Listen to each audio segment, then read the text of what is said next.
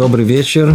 Мы продолжаем наше занятие по книге Ховат алевавот, «Обязанности сердца». У нас сейчас идет 42-е занятие. Находимся с вами во вратах третьих. Называется «Служение». Служение Всевышнему. Раздел 3. Начали его в прошлый раз. Даже два занятия назад. После долгих рассуждений, был определенный путь, который мы прошли до этой точки. После того, как было разобрано, что в мире существует Творец, целые врата были посвящены тому, чтобы обнаружить его в этом мире, чтобы не было никаких сомнений. И пришла очередь прояснить те самые обязанности, которые исходят из понимания, что есть Творец, и мы творение. И эту обязанность мы назвали служением. По крайней мере, так она тут называется, служением. Водат Ашем. У нас прямой перевод – это работа, труд. А тут называется это служение. В чем же оно состоит? Прежде чем перейти непосредственно к вопросу самому основному, в чем служение Творцу, поднимает Рабейну Бахья вопрос принципиальный, который очень часто ускользает из нашего внимания. Мы всегда хотим перейти уже к чему-то, что надо делать, и не понимаем, что у всего есть начало. Начало – это точка отсюда и дальше, как она должна начинаться. Чтобы поехать на машине, нужно нажать на стартер, нужно включить машину. Чтобы у нас была водат Ашем, чтобы у нас было служение Богу, нужно пробуждение для этого. Мы говорили о том, что пробуждение нужно во всех областях жизни. Это одно из самых таких важных, центральных моментов, которые скользает из нашего взгляда. Нужно пробуждение. Как придет пробуждение для Аводат Ашем, для служения Богу? Как оно придет? Говорит Рабейну Бахья, говорили об этом. Есть два пути. Первое – это пробуждение, что называется, вынужденное. Страха перед наказанием и в ожидании награды. Это уровень пробуждения посредством Торы. Тора, изучение Торы пробудит человека к служению. Но это низкий уровень. Так описывает это Рабейну Бахья. Более высокий уровень – это пробуждение посредством разума. В принципе, разум должен нас обязать служению. Там все уже может находиться. И вот на прошлом занятии мы разобрали то, что нам бы, может быть, и не совсем самим было бы понятно, что пробуждение посредством разума, оно более достойное, оно более высокое, оно более сильное, оно то, которое приведет к истинному служению Богу. Истинному служению Богу. То есть это то, что желаемо Творцу. Мы бы думали, что это связано с Торой. Нет, он говорит о том, что, наоборот, пробуждение разума на более высокий уровень. Так вот, на этом занятии, да, тут же, как сказать, продолжение всего, что мы с вами изучали. Рабейну Бахья тут же он уравновешивает наше это понимание, что мы не думали, что отсюда и дальше, так как пробуждение разума, она более высокая, то следует полагаться на разум, чтобы не произошел перекос в другую сторону. Верно, нам до этого казалось, что все должно быть основано на Торе. Пришел, он говорит, нет, послушайте, служение, когда человек понимает это сам, когда это исходит из его сердца, из его разума, она имеет гораздо большую силу, и мы бы что бы сделали, если так, то мне не нужно, давайте оставим, может быть, Тору в стороне, и мы поймем своей головой. Приходит Рабейну Бахья и говорит, не, секундочку, 7 причин я вам назвал преимущества служения, пробуждения служения Творцу посредством разума. Я сейчас вам назову 7 причин, почему Тора имеет пробуждение посредством Торы, имеет свои важные очень достоинства, которые нельзя пренебречь. И одно без другого оно не может существовать. То есть это не то, что мы делаем перекос в одну сторону, а там забудем или нет. Есть баланс во всем. Одно без другого не существует. И вот он говорит, а теперь я намерен поговорить о достоинстве пробуждения, достигаемого именно посредством Торы, как они представляются мне в данный момент. Их тоже 7. Естественно, все, как вы понимаете, все цифры тут, они не случайны. Да? Все это построено с очень большой точностью, но мы на этот уровень понимания даже не пытаемся и подняться. 7 причин достоинства познания пробуждение к служению Творцу посредством Торы. Первое преимущество. Есть даже преимущество пробуждения. Преимущество. В чем оно состоит? Такое. Человек состоит из тела и души. Поэтому, с одной стороны, его свойства и качества побуждают его предаться удовольствиям, животным вожделениям и полностью сбросить с себя власть разума. Это то, что больше всего хочется человеку. Однако другие его качества пробуждают в нем отвращение к этому миру и вызывают желание забросить все дела, связанные с его обустройством, из-за переменчивости его, ненадежности всех этих приобретений. Обилие обид, забот, подстерегающих в нем человек, и обратиться к миру высшему, миру разума. Встречали таких людей неоднократно. Люди, которые забросили все, святые. Оба эти пути нехороши и недостойны одобрения. Так говорит Рабейну Бахья. Это не наш путь. И не тот, и не другой.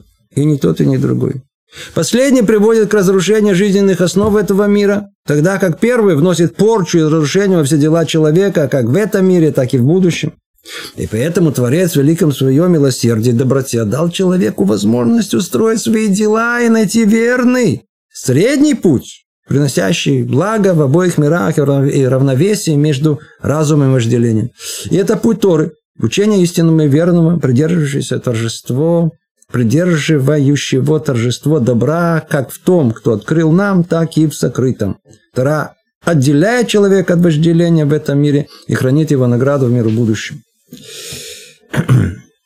Кто следит за ходом мысли, это очень фундаментальное понимание того, что устанавливает Тора в жизни каждого из нас. Очень-очень важно знать. Разумом человек может улететь куда угодно. Посмотрите вокруг. Видим, человек может добраться до каких угодно мест, каких-то угодно мыслей прийти, ему в голову могут прийти. Он говорит, нет, это нужно тут установить какую-то ясную границу, какой-то баланс. Иначе все может оказаться в большом перекосе. Почему? Две противоборствующие силы есть в человеке. Одно связано с телесными желаниями. У нас есть тело, физиология с ее потребностями, которое может пробудить в человеке, это называется вожделение. То есть придание телесным желаниям большей пропорции, чем оно есть на самом деле. С другой стороны, у человека есть душа, она самая из высших миров, она духовна, она ей плохо тут в этом мире. Это все материальная еда, какие-то там заботы вечные об обустройстве, это все претит высокой душе. Что может произойти? Произойти может быть две крайности. То ли вожделение действительно будет так побеждать, что человек вообще отбросит все духовное и предастся своим вожделениям. Хорошо живется.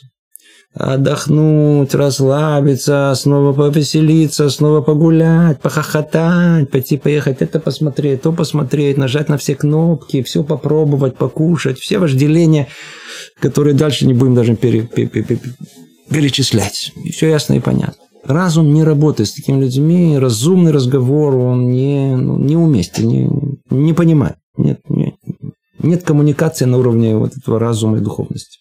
Это один перекос. Явно, что это не для этого человек появляется в этот мир, жить животной жизнью, потому что для этого уже есть животные. С другой стороны, человек может решить, что все эти физиологические потребности, это что-то низкое, постыдное. А вожделение – это вообще то, что нужно подавить в себе всеми силами, которые есть. И мы находим на самых разных уровнях именно эту мысль, то ли на Востоке, то ли тут на Западе, в монастырях. Да? Знаем, что в христианстве есть понятие монах, монашка, да? С разными уровнями подавления в себе вот этих таких человеческих телесных желаний.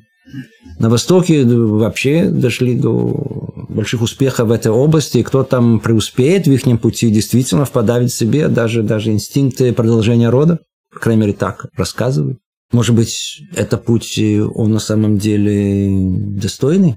Может быть, это действительно, казалось бы, если духовность, она предпочтительна, чем телесность, и кто и пойдет по ее пути, значит, его работа, его путь, его образ жизни более достойный. Приходит Тора и говорит: нет, не это и не это, и не это, и не это. В мире должно быть золотое равновесие. Так, изначально Творец сотворил мир. Мир вообще был сотворен в полном равновесии. Только есть тут несколько элементов, которые Творец привнес в этот мир, которые должны это равновесие разрушить. Называется сатан, яцерара, всякие разные создания духовные, которые пытаются расшатать это равновесие. Они же и пытаются человека подтолкнуть в ту или иную сторону. То ли в сторону вожделения, потеряв духовное начало, то ли наоборот, подтолкнуть его к духовности, чтобы он начал пренебрегать своими физиологическими потребностями, так сказать, в ущерб своему здоровью. Тора, она находится, она диктует нам, и без нее бы мы не знали бы, где это, как правильно, где проходит эта середина золотая. Что есть то, что можно считать, что достойно, правильно. Сколько заметит, вообще без Торы мы бы не знали, что есть правильно. Есть слово такое «правильно». Вот у меня есть правильный путь. Да, как действительно мы слышим, кто-то скажет, сказать, а я вот правильно понимаю. Эти слова, они возмущают. И правильно, мы должны возмущаться от таких слов. Что значит «правильно»? Это у тебя правильно, а у меня правильно другое. Сколько есть людей, столько и мнений. Но нету правильных. Почему? Потому что все относительно. А правильно может быть что? Только абсолют. Там, где есть абсолют, есть абсолютная истина. Там есть и правильность в этом мире.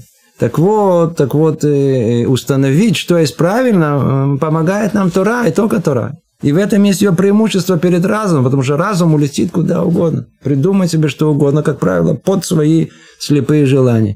Так это происходит. Под свои слепые желания. А Тора, она дает нам точные критерии правильности, истинности. И не то, и не другое. Где? Вот посередине. Так как тут написано: оба эти пути нехороши и недостойны одобрения. Почему? Потому что последнее приводит к разрушению жизненных основ этого мира. Тогда как первый приносит порчу и разрушение во все дела человека, как в этом мире, так и в будущем. Видите, и то плохо, и это плохо. Человек не может предаваться ни вожделениям своим, он теряет свой удел в грядущем мире, он просто живет как животное. С другой стороны, никто тебе не сказал жить в этом мире, как живут ангелы. Дождись, придет время, может быть, там начнется другая жизнь, но в этом мире ты уже не знаешь, как надо жить. Нет. Тора – это путь золотой середины, который указывает, что так как человек помещен в мир материальный, и у нас присутствует тело, которое охраняет слепые силы, охранники, вожделения, их научно называют инстинкты, чтобы это было понятнее. Инстинкт продолжения рода, инстинкт самосохранения, который вложил в нас, это они наши охранники. И мы единственное, что должны научиться, пользоваться ими в меру. Точно, как Творец нам указал. Если Он нам дал сладости, наслаждения от еды, то мы не должны это превращать в обжорство, да, то есть кулинарию, заняться теперь, перейти в область, где все будет вертеться в нашей жизни, только вокруг книг по вкусной пище, по кулинарии, и все это только и все, что приготовим сегодня, что приготовим завтра, и какие-то пюре такое, и пирожное такое, это... Люди теряют ориентацию в жизни. То же самое и может люди превратили и совершенно здоровые физиологическое желание продолжения рода превратили это, вытащили из этого только одно наслаждение, которое Творец дал, чтобы люди захотели продолжать этот род. Отделили его от самого продолжения рода, сделали из него что-то самоцель. И нарушили пропорцию, которая есть. И это запрещено по Торе. Но, с другой стороны, в рамках того, что человеку изначально Творец дает, семейных отношений, наоборот, именно для этого наслаждения есть эти семейные интимные отношения. Именно для этого. Поэтому, наоборот, нужно наслаждаться. Но где? В рамках того, что Творец нам установил. Есть, пожалуйста. Да, столько в удовольствие, особенно в субботу, да, когда можно, никто не говорит, что нужно поперхнуться или нужно вообще есть так, чтобы это было противно. Вовсе нет, надо есть с аппетитом, да, в меру. И полезную пищу. В меру полезную пищу, я же не говорю про кошерную. Итак, путь Торы – это путь середины. Это путь, когда нету предпочтения, то есть нету этого перехода, перегиба. То ли в сторону вожделения человека, то ли в сторону излишнего, так сказать, фантазии, духовности. И это преимущество, это первое преимущество пробуждением путем Торы перед пробуждением разума. Разум нас уведет в другое место. А вот Тора дает нам точные, ясные критерии. Без этого мы, увы, ничего в этом мире правильно бы не понимали. Второе преимущество. Пробуждение на основе разума не дает точных определений правил, необходимых для исполнения заповедей. Таких, к примеру, как молитва, пост, подаяние бедным, отделение десятины и добрые дела. Точно так же она не дает понятия о наказаниях, полагающихся людям, не исполняющим всего возложенного на них. Поэтому необходимо было дать всему этому точное определение в Торе и в указаниях пророков, так, чтобы в результате всех деталей сложилось четкое представление о том, каким должно быть наше служение Творцу и что ждет того, кто уклонится от служения. Как сказано, Бог сделал так, чтобы боялись Его. То, смотрите, тут снова, если мы начнем полагаться на свой разум, и этот разум придет к идее, убедит себя, что есть Творец, и что суть пребывания человека – это в мире служение Творцу. Ну, теперь отсюда от слов надо перейти к делу конкретно, чем я занимаюсь, как служить, как человек хочет, человеку, что есть истинное служение. В древнем мире сжигали людей. Высшим было, так сказать, проявлением служения, для чего? Во имя Божьего, во имя... Вот так им казалось, что идолу хочется, чтобы сожгли человека. Почему? Потому что это самое сложное, что есть. А вершина всего – сжечь своего сына. Представляете? Теперь людям казалось, техник разума, все рукотворно было, им казалось, что это есть истинное служение. Я не знаю, до чего разум может додуматься. Которые так придумали. Посмотрите, откройте книги по древним этим культам и просто удивишься, так сказать, насколько это воображение людей, к чему оно их привело. Как знать конкретно? Разум нам не поможет в этом деле. Разум поможет нам понять физику, химию, в мире то, что можно посчитать. В духовности, если мы не получаем информацию точную, конкретную, мы не можем ее оттуда выудить. Нам нужно ее получить. Единственный источник – это пророк. То есть, его можно получить только от самого Бога. Мы сами не можем напридумать себе это. Мы можем понять многое разума, очень многое в духовной жизни. Тоже это нельзя пренебрегать. Но частные детали мы не можем знать. Поэтому он и говорит тут, что, смотрите, вот молитва. Да? А как молиться? Что есть молитва? Эти люди правильно придумали себе, как угодно. Да, действительно. А как правильно молиться? Мы же хотим так стоим. Что такое молитва? Молитва в каком-то смысле это как сейф. И там внутри мы хотим же благословения, верно? Мы хотим какую-то помощь себе и так далее. Но его надо открыть, его надо настроить, его правильный шифр подобрать. Надо сказать правильные слова. Вы идете в какое-то учреждение, хотите обратиться к какому-то, знаете, может быть, не тут это, может, да, и тут то же самое, было и в советские времена, надо было как-то найти правильные слова, чтобы то ли к вахтеру, а потом к секретарше, были очень важные люди, надо было знать, как к ним обратиться, а если уже дошли до министра или кого-то уже, вообще точно надо было знать, какие правильные слова говорят. Эти открывают сейф, эти не открывают сейф, какие слова правильные. Людям мы еще можем путем проб и ошибок как-то найти, исправить себя, а как обращаться к нему? Я же не пророк, я же не знаю, так сказать, так я правильно или нет обращаюсь. Только Тора, она может помочь нам это делать, в этом деле. То же самое пост. Поститься хорошо, плохо. Тора говорит, надо поститься, да, надо поститься. А сколько поститься? Неделю? Да. Ребята мне рассказали, что они тут из одного... Пришли, видишь, его рассказывал, очень интересные люди пришли, которые находились в секте такой шаманов, их называли шаман. Так они себя просто истязали. Почему? Потому что они поняли, что нужно как-то свое естество как-то умерщвлять. Так они себя неделю не ели, практически чуть не умерли. Взяли на себя неделю не буду есть. Действительно, они не ели, выжили. Но кто вам сказал, что это нужно делать? Кто сказал? Надо знать снова пост. Теперь, подаянием бедным. Давать нужно или не нужно? Ну, сколько вопросов есть на эту тему. Да? А он зира, а он такой. У него наверняка есть миллионы, он еще просит. Да, люди все время. А сколько подавать? А нужно всем подавать. Они все время мне на улице подходят, мне в синагоге подходят. Мне тут надо давать, не нужно давать. Нужны какие-то четкие критерии, иначе мы придумаем себе сами что угодно. Десятину нужно? А почему нужно? А почему десятину? Почему нужно? Откуда вы? А если бы нет было Торы, мы бы не знали. И от чего отчислять? Да, вот, брутто, нетто, от чего отчислять десятину? Сколько вопросов есть по любому поводу. Итак, необходимо дать всему точное определение. Разум не способен это сделать, Тора способна, поэтому она имеет предпочтение.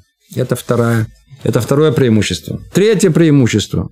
Пробуждение со стороны разума не может быть действенным для всех людей, обязанных исполнять заповеди. Почему? Поскольку интеллектуальные способности у людей различны. В то же время пробуждение посредством Торы одинаково действенно для всех, кто обязан исполнять заповеди. Даже если глубинное понимание Торы у них не одинаково, как говорилось об этом в конце первой части этой книги. Смотрите, мы говорим пробуждение, пробуждением разума, ну секундочку, надо иметь это разум. Надо, чтобы этот разум, во-первых, присутствовал. Ну, потенциально у нас у всех он присутствует. Но у него просто не дали ему развиться. Он может оказаться маленьким, недоразвитым. Может оказаться этот разум таким задушенным, нечистым, предвзятым, подкупленным. Просто есть люди, которые мы видим, что с рождения они как бы по природе своей грубы. А есть такие, которые такие утонченные такие. Но это уже от природы они получили. И... Так что мы придем претензиям к этим грубым? Почему вы такой? Меня сам Бог родил. Что вы от меня хотите? Я ничего не понимаю в духовности. Покушать понимаю. Там что надо? Митцву кого-то по морде или там что-то построить? Это я могу, так сказать, руками, то, это головой, оставь мне. Значит, если мы все будем, все в сторону пробуждения разума, должно пройти пробуждение, то этих у людей нету шансов. А Тора дана всем. И таким людям тоже. У них должно прийти пробуждение. Как? Тора пробудит их. Как она пробудит? Вот видите, так сказать, без. И она их пробудит чем? Обязанностью простой. Простой обязанностью. Надо.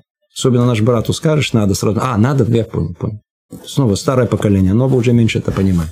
А кто постарше, так сказать, суббота, а что такое? Говорит, ну вот тут, наверное, суббота надо, тут надо. А, ну надо-то хорошо. Да. Как только надо. Правильные слова сказать. Как сказали наши брату правильно. Надо. Понял? Тора приходит, не спрашивая тебя ничего, и говорит, надо делать это, надо это делать. Говорит, а почему? Не надо спрашивать. Хочешь пробуждения разума? Пожалуйста, параллельно, так сказать, пробуждайся. Но сначала начни делать. А потом разберемся. Это с точки зрения интеллектуального развития. Дальше он говорит, может случиться, человек, пробуждаемый служение разума, будет исполнять некоторую часть своих обязанностей недостаточно, а в чем-то другом станет делать более, чем от него требуется. Возможно также, что сила самого пробуждения может меняться вслед за изменениями в его сознании. Однако пробуждение с этой стороны не меняется само по себе. Оно одинаково у подростка, юноши, у человека пожилого и у старика, и умного и у глупца. Разными могут быть лишь поступки, на которые подталкивает это пробуждение разных людей, но не само пробуждение. И мы видим это в том эпизоде, когда было приказано Моше собрать весь народ для пробуждения его посредством Торы, да? Акхель, только то, что мы читали недавно. Собери народ, мужчин, женщин и малых детей, пришельцы, которые во вратах твоих, чтобы слышали и чтобы учили. То есть, все одинаковые. Видите, всех собрали. Всех. Тора для всех одинаково. Что, смотрите, каждый из нас знает, что каждое утро не одно и то же. Я же не говорю о том, что мы все разные, как только что сказали, по своей душевной организации. Один более груб, один более утонченный. Но есть у нас разные периоды жизни, даже у самого человека, неважно кто он. Да, есть юность, да, есть молодость, есть зрелость, есть когда приходит уже к времени старческому. На каждом этапе есть совершенно другое пробуждение души, другое ощущение жизни есть. Соответствующим образом и служение Творцу, оно другое. Да? Иногда у человека есть просто, как известно, пробуждение душевное. А иногда есть падение. Называется арцовый шов. Так у нас описано, так устроено синусоида. Так она все время, человек поднимается, опускается, опускается, понимает. Один день утром молитва пошла хорошо, на другой день нет сил молиться. Все это знают. Кто так не чувствует этого, он не человек, ангел. Так все устроено. Если бы каждый раз мы бы ссылались на пробуждение разума, то иди знай, что мы вообще бы выполняли. Вообще все со времени раз и все бы оставили. Почему? Потому что всегда есть, называется, время, когда человек находится в, что называется, мохиндекатну. То есть разум вдруг становится такой недоразвитый, маленький, мозги его. И он такой, как маленький ребенок, а ему уже за 50, за 60, и неважно. Пришло, так сказать, нехорошее время. Отсюда и дальше, иди знай, может только еще больше скатиться и упасть. Почему? Потому что разум уже не помогает. Он же надеялся на разум, а разум стал такой недоразвитый в этот момент, слабый. И отсюда и дальше, так сказать, падение, оно только очень легко может произойти. Приходит Тора и говорит: стоп, мне не важно, у тебя сегодня хай или даун. Да, ты сегодня в эйфории, или ты сегодня в диковон, как по-русски, депрессии. Меня не волнует это. Сейчас молитва, пришло время, вставай, иди молиться. Сейчас что нужно сказать браху, сейчас надо говорить браху. Сейчас надо тилин назвать, все, меня нас ничего не спрашивают. Поэтому это то, что держит человек. Тора будет, в отличие от этого разумного пробуждения, пробуждение Тора, оно совершенно другое. Оно держит всех одинаково в любое время, вне зависимости от нашего эмоционального настроя, духовного подъема. Держит все, не дает опуститься. Если бы не было Торы, не знаю, что мы могли бы вообще, обязанности Торы, которые есть, не знаю, куда мы бы улетели. Четвертое преимущество. Известно, что обязанность служения зависит у человека от получаемых им благ. В каждом поколении появляются все новые причины, порождающие в совокупности своей блага для какого-то одного народа, но не для других народов, что обязывает этот народ к особому служению, превосходящему служению остальных. Но невозможно одной лишь силой своего ума догадаться и постичь, что Всевышний избрал наш народ, который вывел нас из Египта, разделил для нас воды Красного моря, удостоил всех прочих благ, о которых нет нужды упоминать, настолько все это общеизвестно. И отделил нас Творец, будь он благословен, в служении от всех остальных народов, обязал нас посредством этого служения благодарить его и назначил за него великой доброте свою награду, которую невозможно описать, награду и в нашем мире, и в будущем. Еще одно колоссальное преимущество Торы перед пробуждением разума. Смотрите, сейчас он переводит внимание наше совершенно на другой аспект. А ну давайте посмотрим на историю всего человечества. При этом до этого, что он нам говорит? О том, что в принципе служение зависит от человека, от получаемых благ. То есть, ясно, очевидно, дальше чуть-чуть об этом будет больше говорить, что если человеку дается больше разума, значит, с него и спрашивается больше разумного. Дается ему больше средств, благ, денег, значит, и будут больше спрашивать с него именно в этой области, насколько он другим помогал и так далее. То есть, согласно получаемых благ и обязанность служения, она соответствующим образом меняется.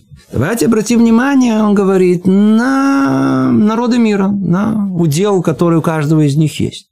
Вдруг мы видим о том, что какой-то народ вдруг развился, поднялся на самую вершину, так сказать, человеческого существования, там захватил всех, так сказать, известен, прославился. Потом раз исчез. Естественно, не вдруг, а постепенно, как мы видим. История мира, она так полна примеров народов, которые они, что называется, прошумели и исчезли с этой сцены истории. Как его понимать? Интересно, есть в истории раздел, который называется «История Софья». Они все, может быть, знакомы с этим. Как правило, история, как, условно говоря, область знания, она предполагает установление точной хронологии событий, установление событий, истинности событий каждый из них, настолько, насколько это возможно, в прошлом. Да? То есть, установить историческое развитие, которое произошло, всяких событий с каждым народом в отдельности и всего вместе. Но есть часть истории, которая называется стереософия, которая... это попытка понять внутренние какие-то механизмы развития народов. То есть история уже перед нами открыта на последние, по крайней мере, 2000 лет довольно-таки ясно. То есть мы знаем, человек знает, сохранились исторические сведения, более не менее, даже больше, чем 2000 лет. И можно проследить за всей этой историей. И посмотреть, и попробовать найти какую-то закономерность. И действительно, люди пытаются это делать, люди умные, мыслители, историки пытаются понять внутреннее содержание, то есть внутренний механизм этой истории человечества. Есть ли он вообще? Есть, которые говорят, что это не существует, невозможно найти никакой закономерности, которые говорят, да, я нашел закономерность, вот она, его оспаривают. Ну, уже много докторских сделали на эту тему. Результатов особенных нету, но разговоров много об этом есть. Это, во всяком случае, интересно читать. На чем это все основано? На разуме человека. Одному кажется так, другому кажется по-другому. Он приведет такие аргументы за, тот такие аргументы против. Кто может знать, есть ли какой-то внутренний механизм? Тот, который этот механизм и завел, тот, который все это двигает, эту всю историю. Ведь одно из двух. Если Творца нет, то занимайтесь этими гаданием на кофейной гуще. Если есть Творец, то ничего случайного в этом мире нету. Что это значит? Это значит, что если этот народ поднялся, это не случайно. Есть причина. Он упал, есть причина. Если вообще такой народ существует, тоже если этому народу вдруг ему, так сказать, какие-то блага, какие-то вдруг ну, там, нашли там нефть, там какие-то еще что-то. Как бы, есть, которые живут в горах, а есть, которые живут в очень плодоносных долинах. Есть, которые живут просто в живописной природе, а другие просто самые ужасные условия жизни. Как так? Если... Творец, он тот, который не только сотворил мир, но управляет им, что это и основа нашего мировоззрения. Значит, ничего случайного нет. Каждый народ, согласно того, что он получает, согласно этого и мера служения, которая у него должна быть перед Творцом. Теперь, тут же он обращает наше внимание, говорит, секундочку, а присмотритесь к тому, что выпало на вашу долю. Мы сказали, это только в одном слове, а других народов есть четкая ясная закономерность. Это не наша тема, это захватывающая тема. Понять, каким образом развивалась история, почему именно этот народ, он поднялся, и почему он опустился, и почему, как это все это происходит, это очень-очень интересная тема. Но это не то, что тут мы должны разбирать. То, что Рабейну Бахья, он хочет пробудить нас, это к тому, что, секундочку, присмотритесь. Если вы бы разумом пытались бы осмыслить свою историю своим разумом, вы бы ни до чего хорошего бы не дошли бы. Каждый напридумал бы какую-то свою диссертацию, это точно. Только Тора может нам раскрыть истинный замысел того, почему вас Творец выбрал, и что, какой механизм стоит за этим, что двигало все этим, какие истинные причины были. Вывел нас из Египта и разделил для нас воды Красного моря, достал всех прочих благ, и отделил нас Творец и служение от остальных народов, и обязал нас посредством служения благодарить его, и так далее, и так далее. И все дал. Присмотритесь. Без Торы вы бы этого не знали. Без этого Торы вы не знаете. А отсюда вы понимаете, что естественно, что если он, сам Творец, вывел вас из Египта, он не делает это не для одного народа. Разделил это Красное море, делал вам ясное чудо, дал вам Тору на горе Синай. Да? Когда это раскрытие было явное перед всеми. Все были пророками, все как один. Ну, это к чему-то нас должно обязать. То, что он говорит, это то, что должно нас обязать. Но истинное понимание этого без Торы у нас бы не было бы. Иди знай, если вы разумом, и каждый себе, мудрец сам себе. Иди знай, на чем нам придумали бы.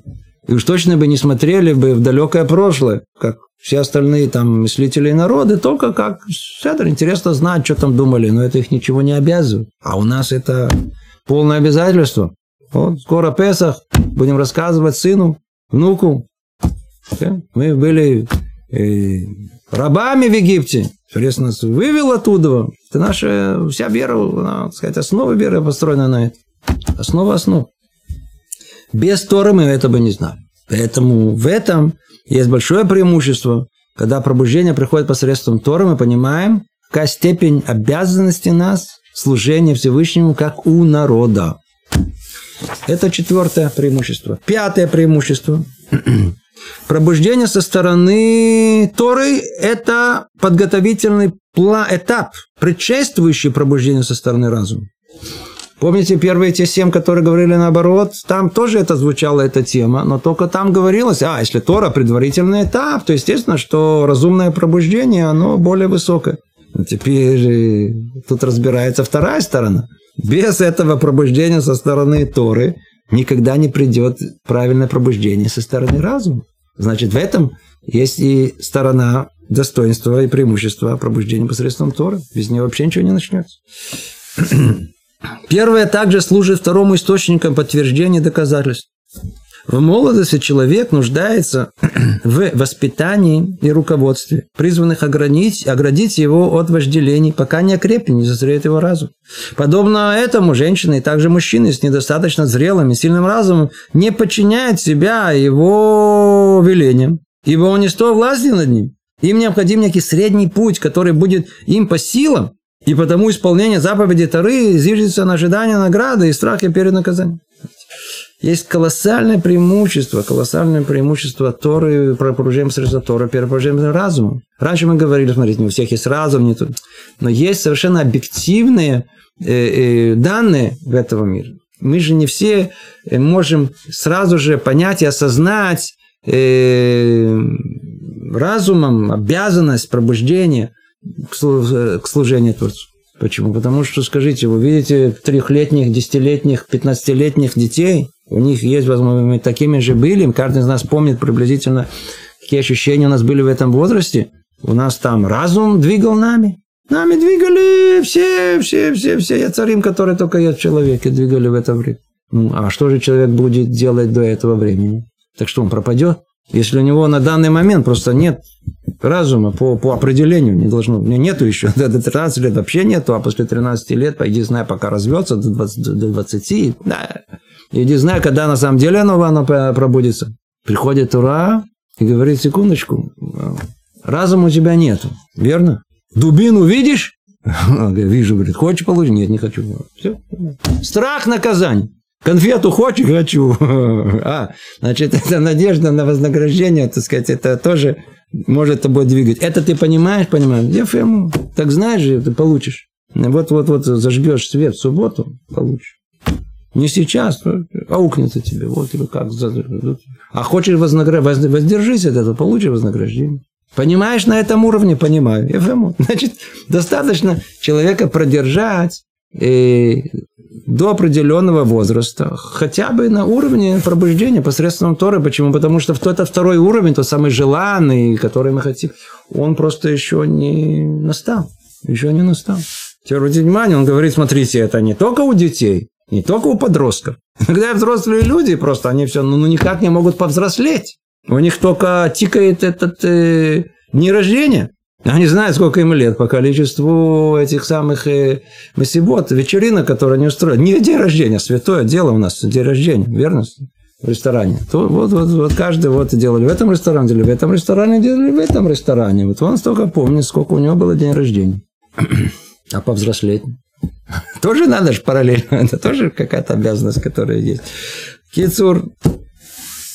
Требуется пробуждение посредством Тора, а без нее куда денемся? Просто не сможем продержаться до того момента, когда на каком-то этапе в 30 лет, 40 лет, 50 лет, 60 лет, всегда в надежде, что придет пробуждение посредством разума.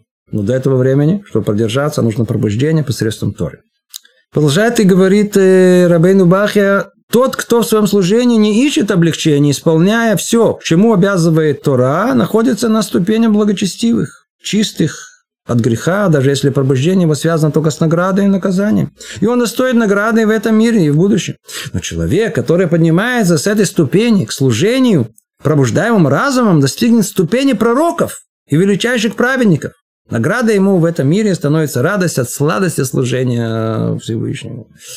То он как бы завершает ту же самую мысль и говорит, смотрите, и те, которые прожили даже всю жизнь и не пробудились, а только жили согласно пробуждению Торы, то есть страха перед наказанием и надежды на вознаграждение. Тоже хорошо он говорит, они тоже находятся на ступени благочестивых, чистых от греха, достойна награды в этом мире, в будущем. Но только надо знать о том, что это не это то желаемое, для чего человек появляется в этом мире. Естественно, что это то, что это хорошо, все нормально. Программа минимум выполнена. Но самое желаемое – это пробуждение посредством разума, которое может привести человека к ступени пророков или величайших праведников. К этому надо стремиться. Конечно, в итоге это есть истинная цель, служение, к которому должно прийти. Пробуждение должно прийти разумом. Как только приходит разум, человек может как метеор подняться вверх, промчаться быстрее, чем остальные. Это было пятое преимущество. Давайте перейдем к шестому преимуществу. Тора содержит два вида заповедей. Такие, причины которых не подвластны нашему разуму. Например, заповедь об очищении посредством пепла красной коровы. Запрет на смесь шерсти и льна в одежде и так далее, исполняемые из послушания.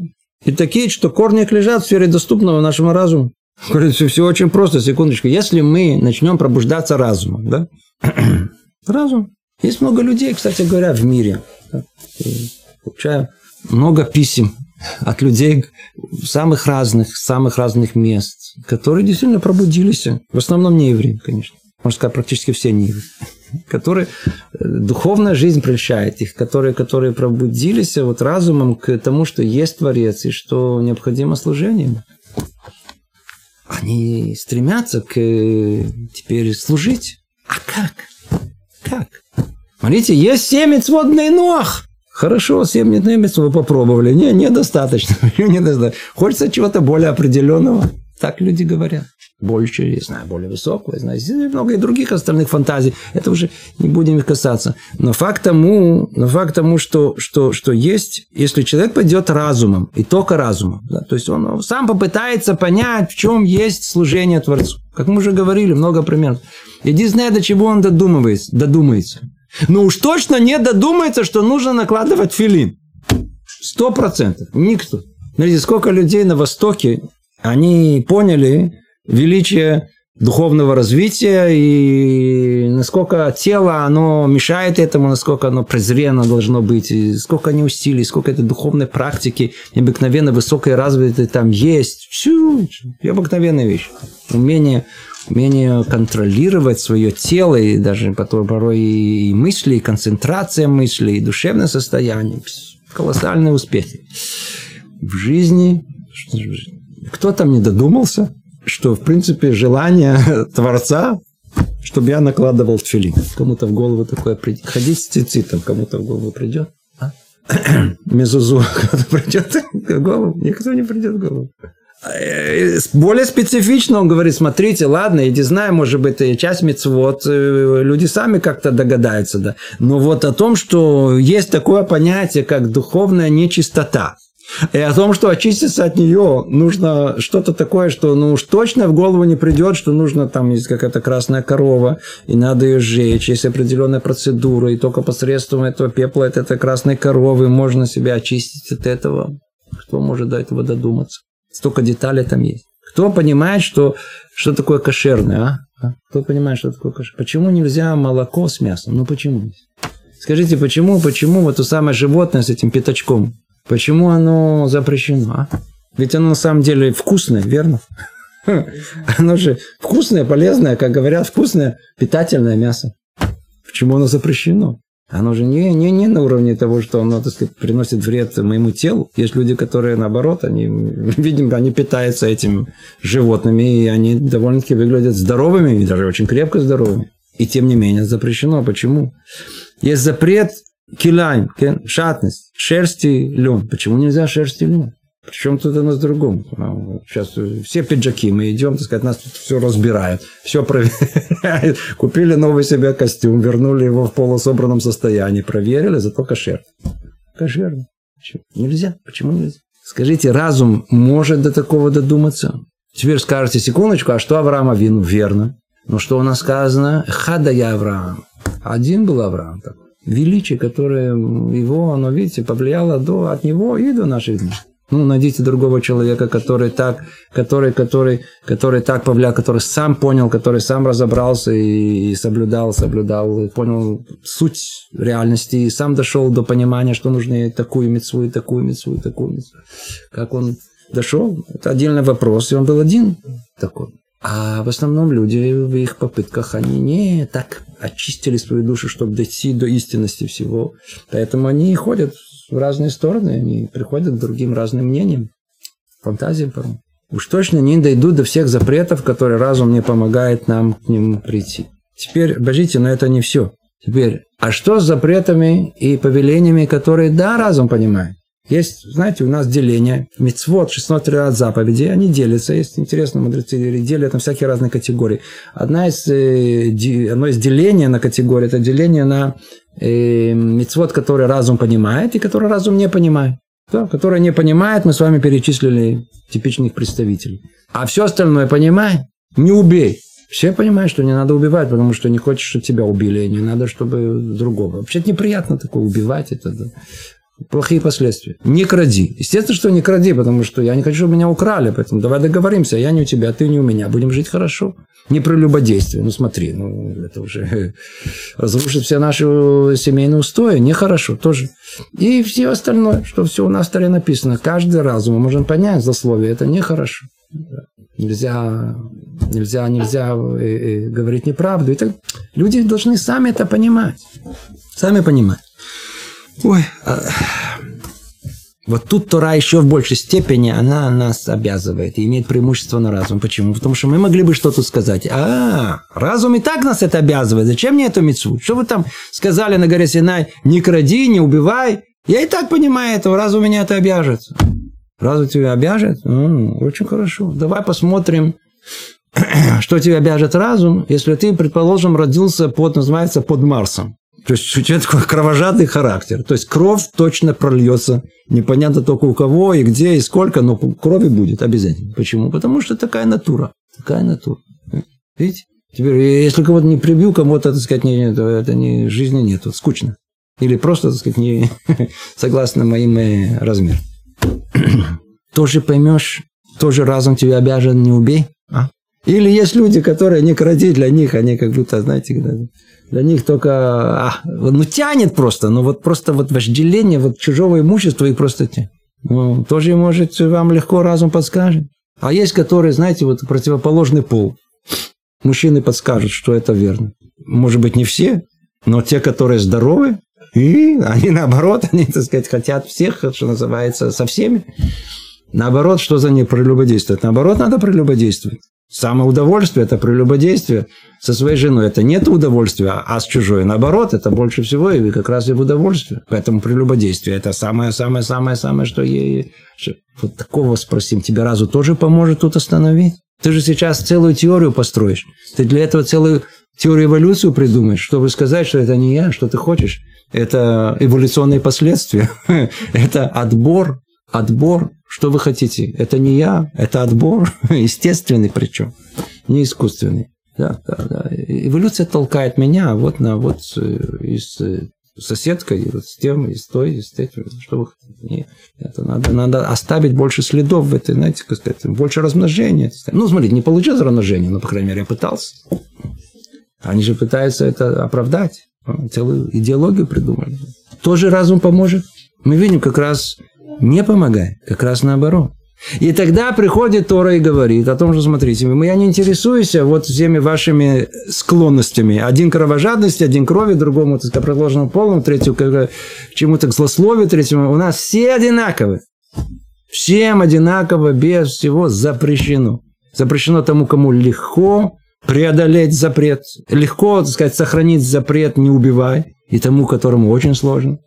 Которому легко, так сказать, по причине своей слабости мужской или сохранять не прелюбодействовать. Для него это очень легко. Почему? Он вообще никакого стремления уже не имеет. И тому, который очень сильно хочется, всем одинаково. Всем одинаково. Разум не поможет. Только Тора. Это то, что об этом тут сказано. Наличие в Торе заповеди второго вида объясняется тем состоянием, в котором находился наш народ в период дарования Торы. Животные вожделения были сильны, а разум и понимание, обязывающие к исполнению подобных заповедей, ослаблены. И потому оба вида заповедей предоставлены в Торе одинаковым образом. Она одинаково пробуждает к исполнению тех и других. И не важно, что это вы не понимаете, а это да понимаете, в одинаковой степени она обязывает. Потому что то, что мы не понимаем, как мы сказали, без этого мы разум вообще бы нам не помог. А в то, что вы понимаете, если будете опираться на это, иди знай, куда ваше вожделение, куда ваши эти качества человеческие, куда приведут, иди знай, как вы это используете в общем. Тоже не поможет. Поэтому Тора, она одинаково всех нас обязывает. Тот, у кого разум и понимание сильны, должен пробудиться себя в исполнении заповеди обоих путей, обоих видов двумя путями. Как посредством разума, так и с помощью Торы. Тот же, у кого сила разума не столь велика, чтобы он мог осознать свои обязанности, должен черпать пробуждение только из Торы. Почему? Кнут и пряник. Боюсь кнута, желаю пряника. Это преимущество шестое. И преимущество седьмое, последнее. Первоначальное постижение Торы нашим народом осуществлялось через человека Моше, пророка. И сопровождалось знаками и чудесами, доказывающими истинность и божественность, которые видели, ощущали в одинаковой мере все люди, без всякой возможности отрицать и не принимать увиденное. Вау. Смотрите, пробуждение посредством Торы, она последняя, это то, что самое основное. Мы с вами эту тему разбирали подробно в первых вратах познания Творца. Откуда мы знаем, что есть Творец? Есть несколько путей по познанию Творцу.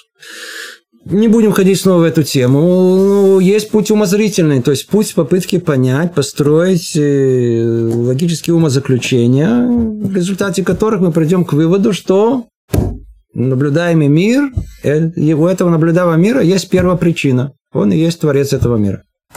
Очень хорошо.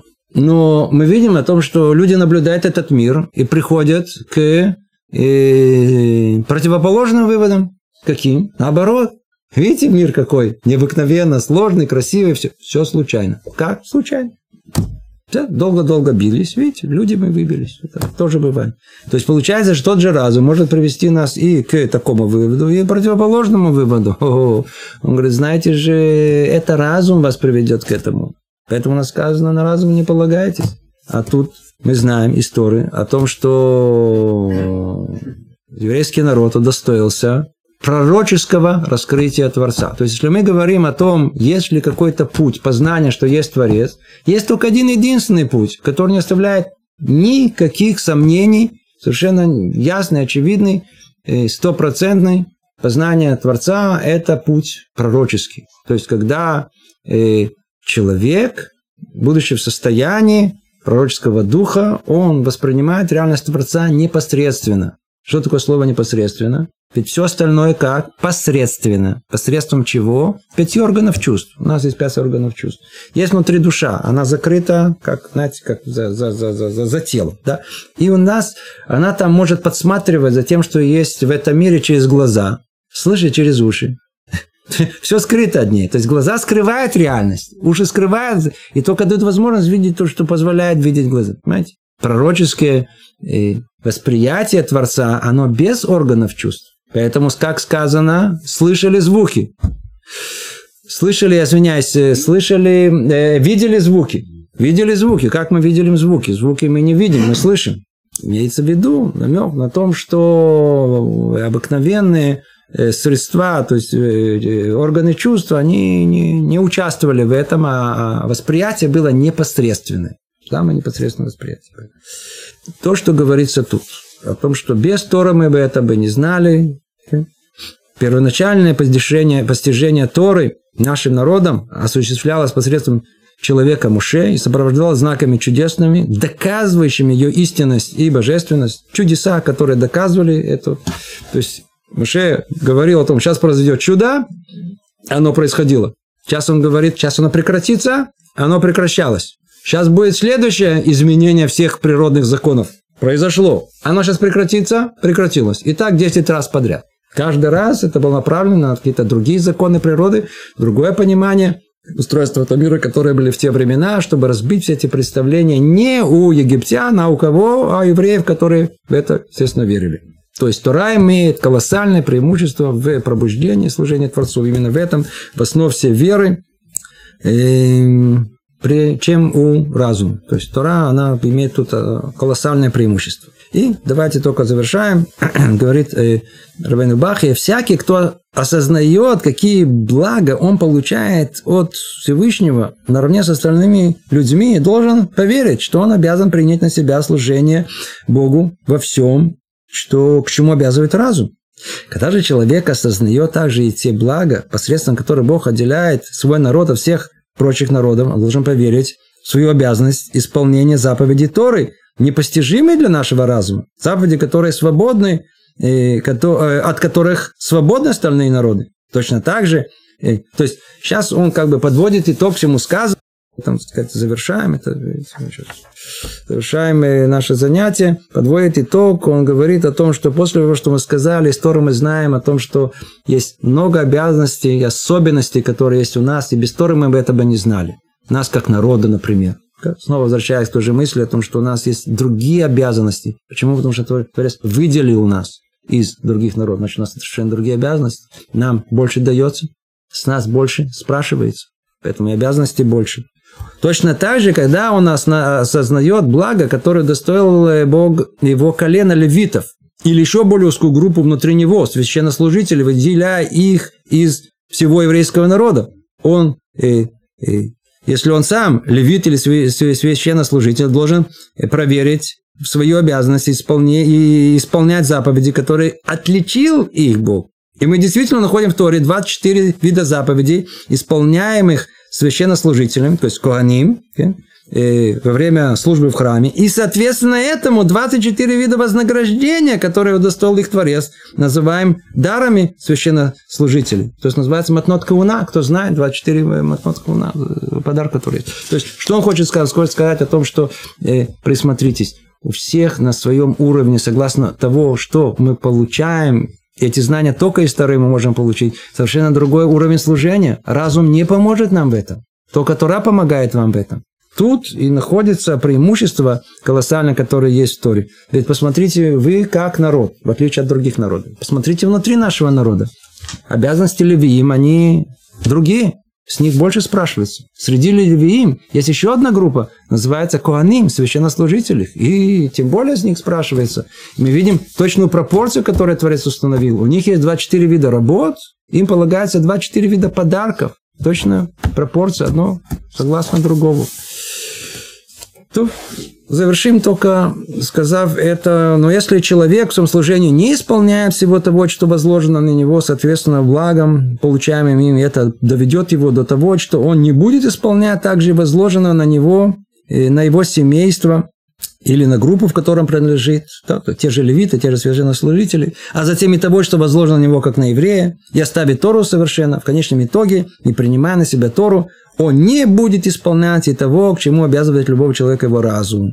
И когда он не станет исполнять даже того, к чему побуждает разум, его нельзя будет уже называть живым, обладающим даром речи, человеком. Скотина с ее природным пониманием будет разумнее его, как сказал пророк Ишияу. Знает вол владельца своего, осел ясли хозяина своего. Израиль не знает меня, народ мой не разумеет. Так завершает он этот раздел, раздел 3, и говорит: смотрите, если будем полагаться на разум и будем пренебрегать Торой, конец практически известен. То есть шаг за шагом все дойдет до того, что все будет оставлено. Человек своим разумом начнет думать так, по-другому. И видите, как один за другим. Вначале обязанности самые высокие оставит, потом даже обязанности, которые не будет принимать себя Тору, он не будет не исполнять. И, например, к чему побуждает его, там, например, не быть левитом, то, что священнослужителями, а затем и того, что возложено как на еврея, оставит, и в конечном итоге Тору оставит совершенно. Почему полагаясь на разум?